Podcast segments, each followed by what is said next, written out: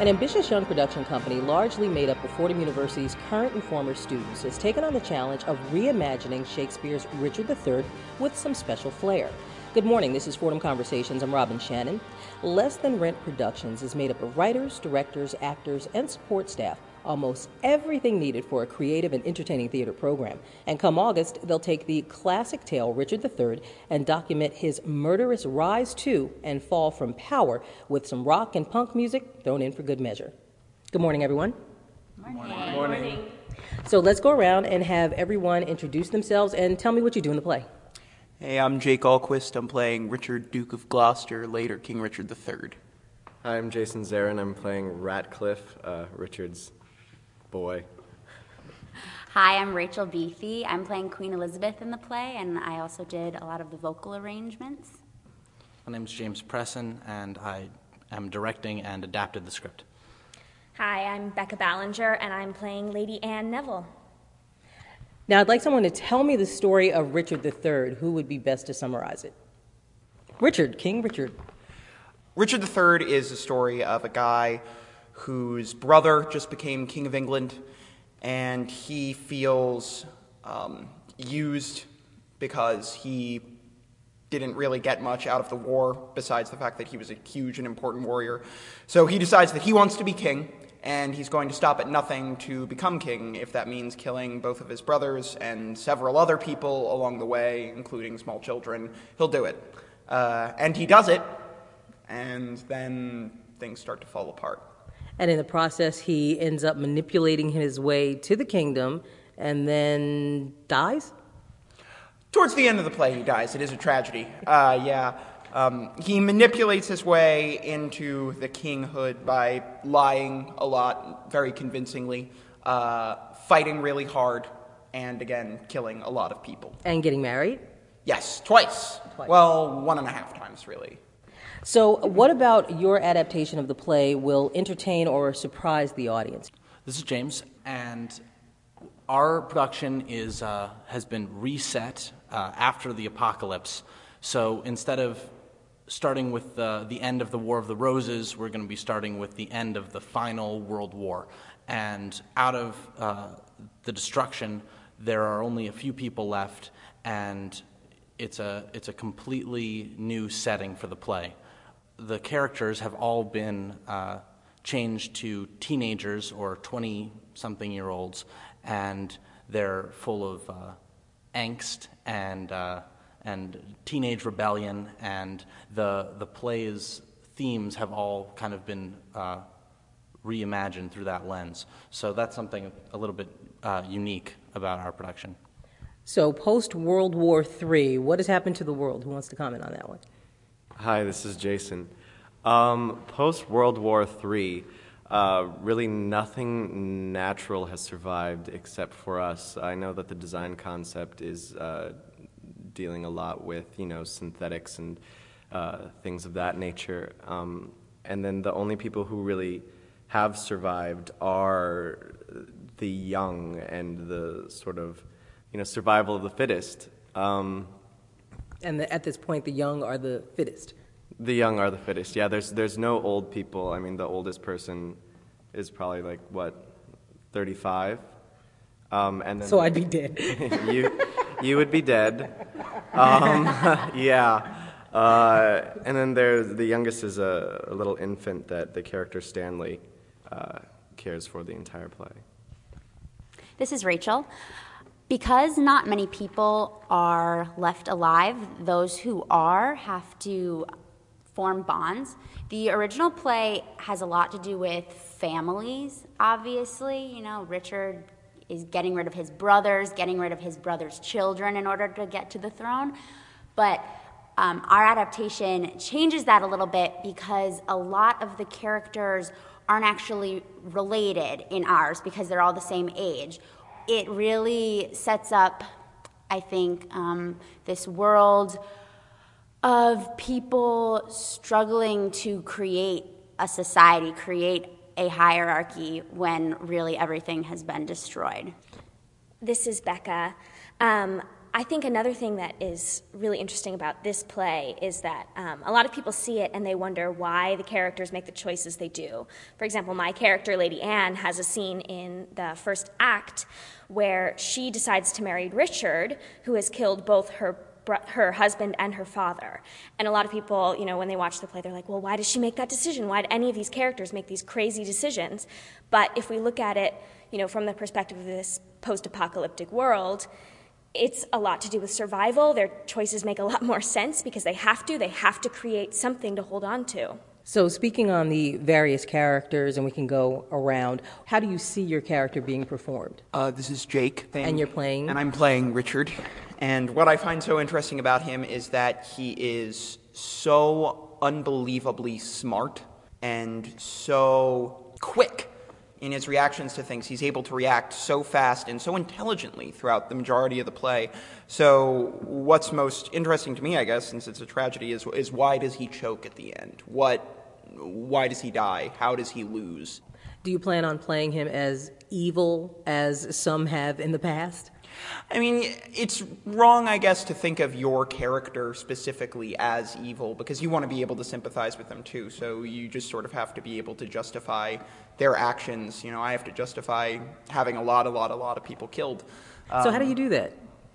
You try and find something within yourself that can make sense of that that human need because at some point some guy like this did all the things that are in this play probably there's got to be some reason why, and there's got to be something in me that can speak to that as well. Hi, I'm Jason. I'm playing Ratcliffe.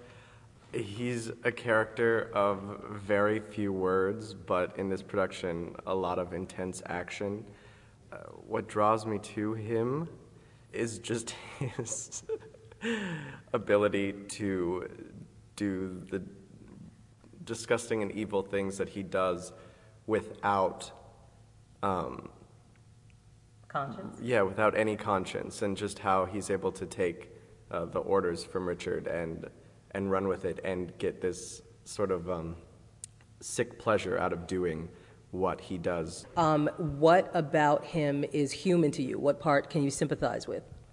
Um, or is there a part you can? Yeah, I mean, I could sympathize with him. Uh, a lot of his humanity is going to come out um, sort of in, in the humor of the character and I think that that's what's gonna, I hope, make him likable on some level. Hi, I'm Rachel, and I'm playing Queen Elizabeth. For a play that's a lot about hierarchy, I find it very interesting that the characters who really get things done in this play are those who break the hierarchy and think about think outside of it. Richard would obviously be the most obvious example, but interestingly enough, he doesn't win at the end. And what I am excited about about Elizabeth is that she is not someone who is initially in the royal family and made her way into the royal family and has to endure a lot of things through this play. A lot of people that she loves die, but she keeps it together and at the end keeps her family alive. And did you want to elaborate any more on your part?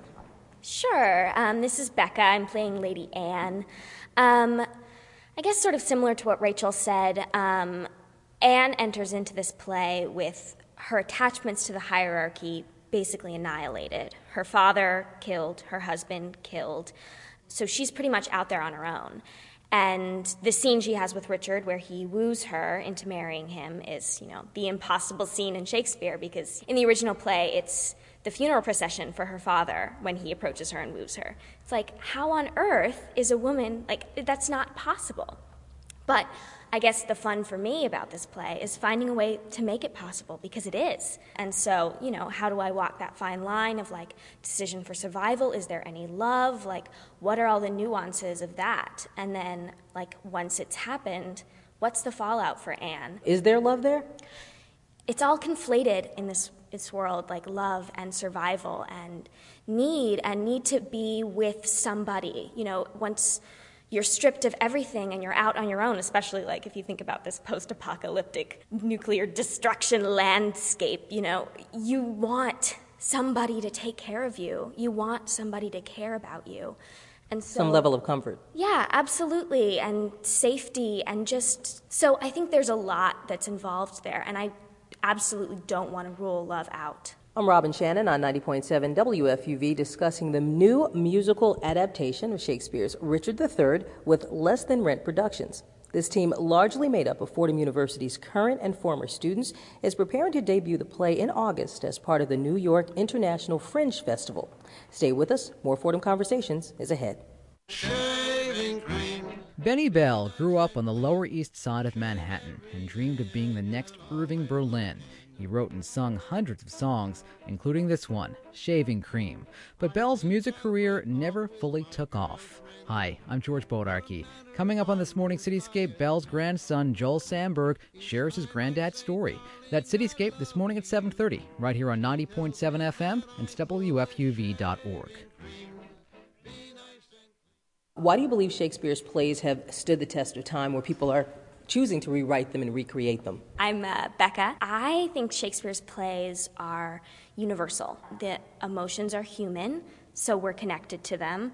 Um, the you know fight for survival, the fight for love, all of those elements that are in all of Shakespeare's plays, we can connect to, and I think that's what makes him live. And also, I think something very interesting to mention about Richard, Richard III, is um, like James mentioned earlier, you know, in this time when Shakespeare was writing, the Tudors were in power, and Richard, even though in reality he wasn't like necessarily evil or even very deformed at all, um, he was shown as evil. But even in this play, Shakespeare could not manage to make a fully evil character. You see his vulnerabilities. Um, and I think that's why Shakespeare is a genius. He can't write anyone that's not three dimensional. And so his characters live on and his stories live on. Uh, this is James. There's also a nice quote in this play, conveniently, uh, in uh, Act 3, in which uh, the young prince says, Methinks the truth should live from age to age, even to the general all ending day. Shakespeare's really saying that the truth will continue to live on. And Shakespeare's play really, as Becca said, connect to that deep human truth about how we're all vulnerable, about how we all want things and are constantly in a struggle to get them, uh, both internal and external. And any play that like really touches on a deep human truth like that, I mean, is bound to live on forever. Uh, is there a writer today that uh, any of you believe has the longevity of Shakespeare? Someone whose stories uh, will be retold and rewritten by future generations? This is Jake. Uh, James Presson is uh, probably that writer. No. Um, Who I- rewrote this story? who wrote this story? No. Um, to be honest, I don't know if there is. Uh, I would hope so. I would hope that writers that you know I spend all my time reading, you know, uh, even people like David Mamet or Arthur Miller or Tennessee Williams, you would hope that their works would live on for hundreds and hundreds of years. But the fact is, uh, they're all just sort of revamps of the stories that we hear in Shakespeare. Uh, and I think that's why his stories have lived so long and why their versions of these stories um, could fall into antiquity a lot easier. This is James. I think the short answer is probably no. Since we're, we're getting kind of a consensus on no, is there a reason why you don't think anybody is writing up to par, something that will stand the test of time? This is Jake. I I don't think it's a matter of uh, even writing up to par. I think it's a we we have a, an incredible American tradition of writers and an incredible world tradition of writers. We have a bunch of people who are writing incredible things every day.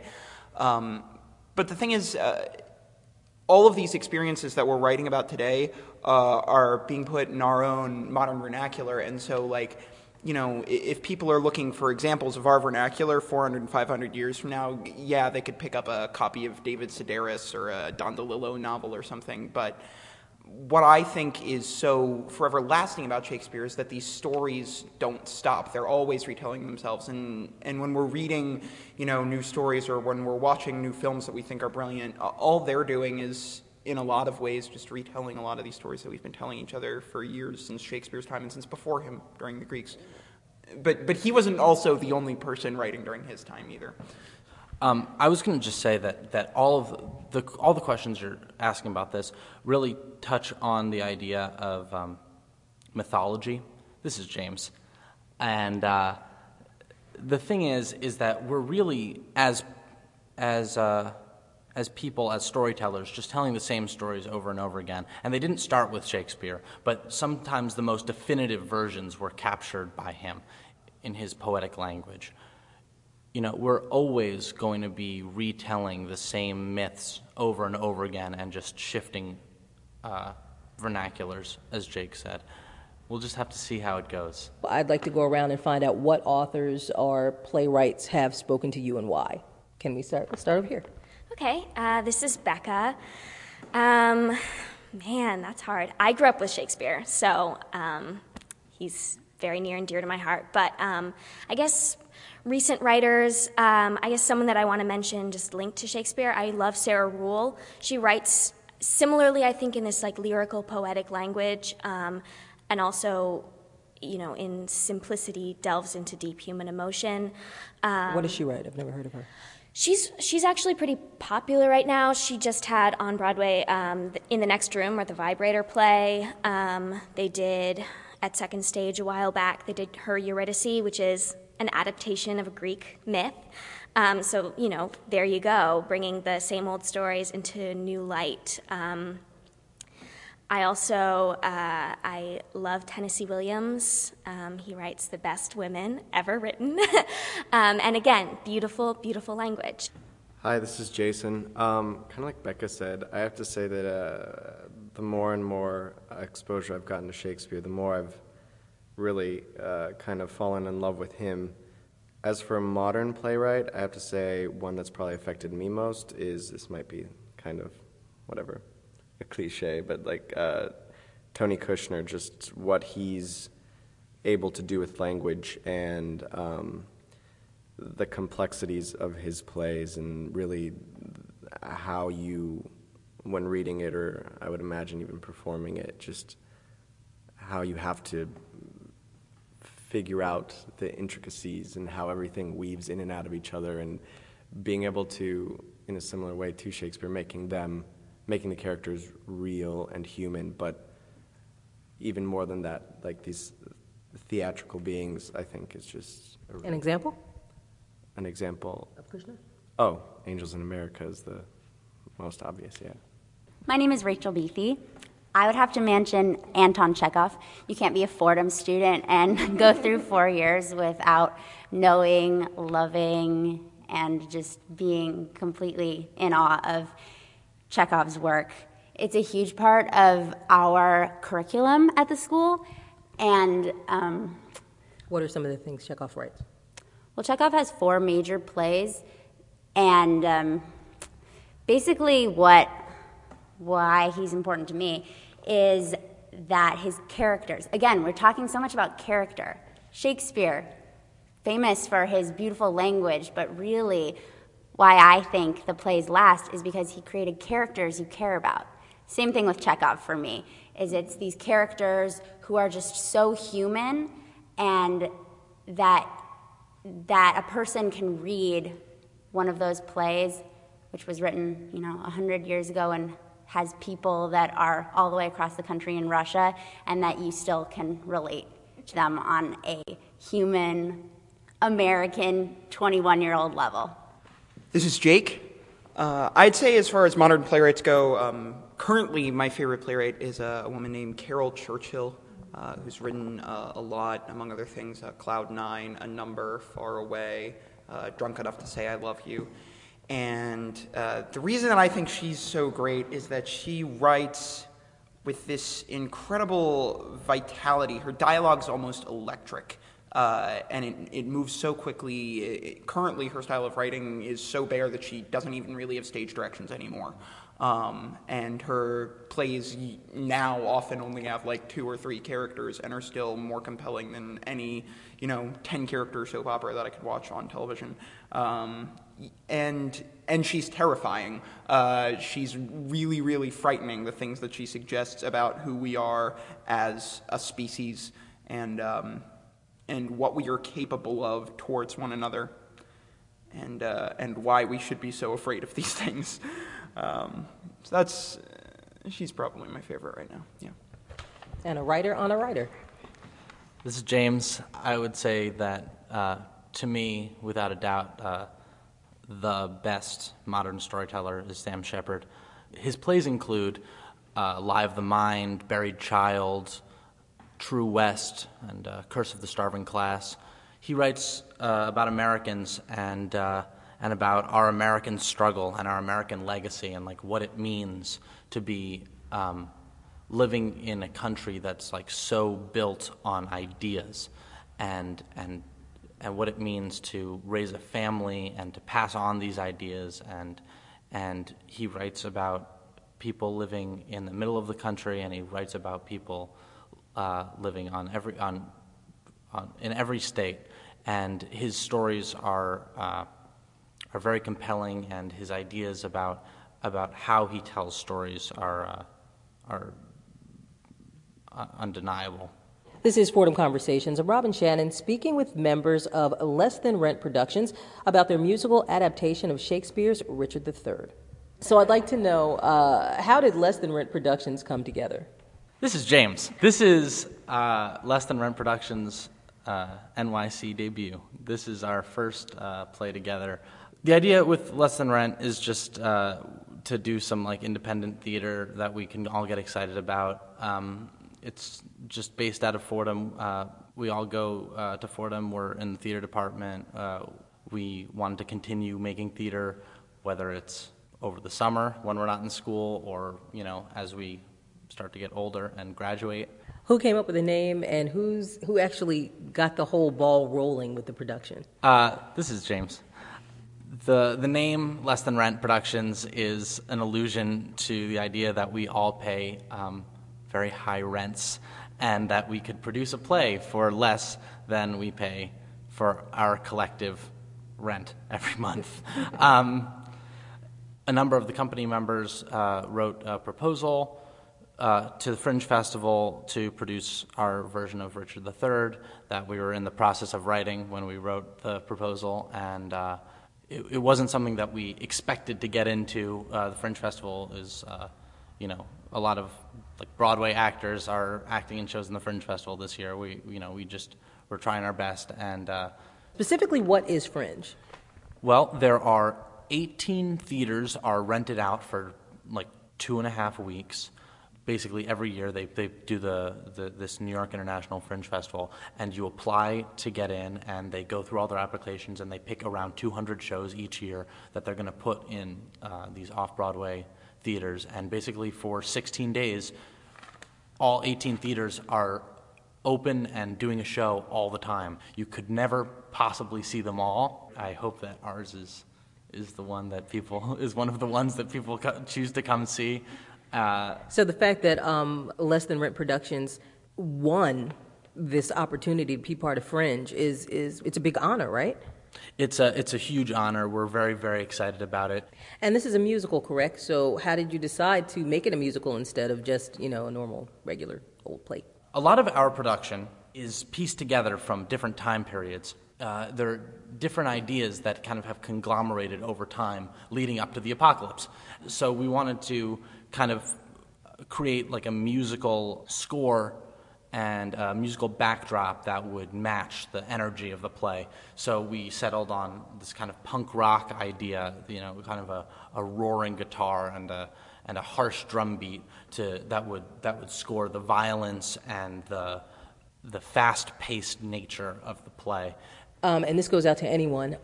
Is this post apocalyptic backdrop hopeless? This is Jake. Um, yes, it is uh, more or less. Uh, it's not in a world where there is no potential for good, um, but what our play does highlight is that before any good can come, uh, you're going to have to go through uh, a lot of darkness. You're going to have to go through a lot of bloodshed. And uh, I think by the end of the play, we, we end on a more hopeful note, certainly, but it takes a long time to get there, and I think that the way the play leaves you is sort of at a place where you know that no matter what, there is still something dark uh, living in this world, and it's going to take a long time to purge it. So, what would be your dream role to perform? This is Jake. Uh, besides Richard, um, I would say dream role um, probably I don't know, maybe a Bobby and Company, to be honest. Um, yeah, I'm gonna go with that. Bobby and Company. What is that? Have you have you ever seen the musical Company by Stephen Sondheim? I just moved to New Oh, York. it's okay. Uh, it's just it's about a guy who's going. I won't be able to play this role for another like forty years or twenty years, really. Um, it's about a middle-aged guy who's just going through a lot of problems because he feels very alone. Uh, all of his friends are married or in relationships, and they're going through these sort of. Um, tumultuous times, and he's witnessing it and trying to make a decision for himself whether he ever even wants to be with somebody. Um, it's a really good musical. Okay. Hi, this is Jason. I hate this question because I never have an answer for it, and you get asked it all the time. Um, Well, I guess you better come up with one. yeah, I know I really should, but I just I, I don't I don't have a dream role really. I don't know. I just feel like you have to be open to every everything that you get, and hopefully you're able to be proud of the the people that you're able to create for people to watch. That's fair. Yeah. I'm going to piggyback on Jason's answer.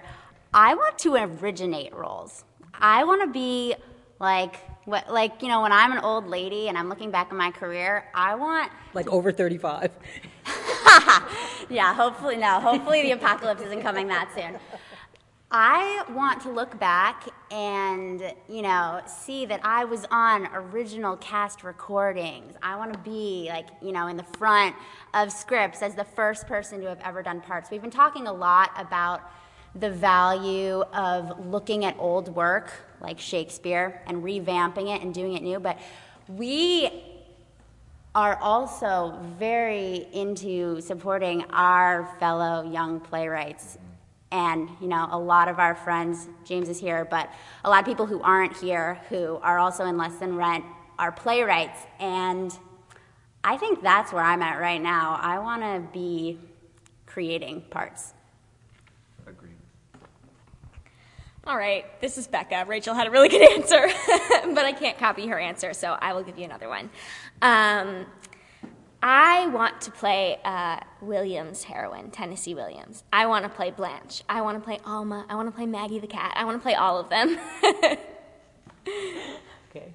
This is James.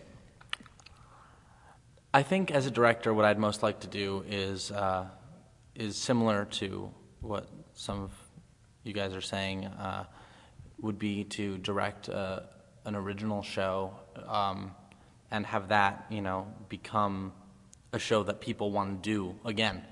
You know, when when there's these plays that we talk about as like the great plays, when Beck is talking about Tennessee Williams or we're talking about Chekhov or Sam Shepard or Tony Kushner, the reason that they're great playwrights is because their plays were done once and then they were done again and then they're going to keep on being done. I want to direct a play that that someone sees and wants to wants to do again. I want to say thank you to everyone. Thank you. My thanks to Less Than Rent Productions. Their musical adaptation of Shakespeare's Richard III will be part of the New York International Fringe Festival beginning in mid August. More information can be found at lessthanrentproductions.com or fringenyc.org.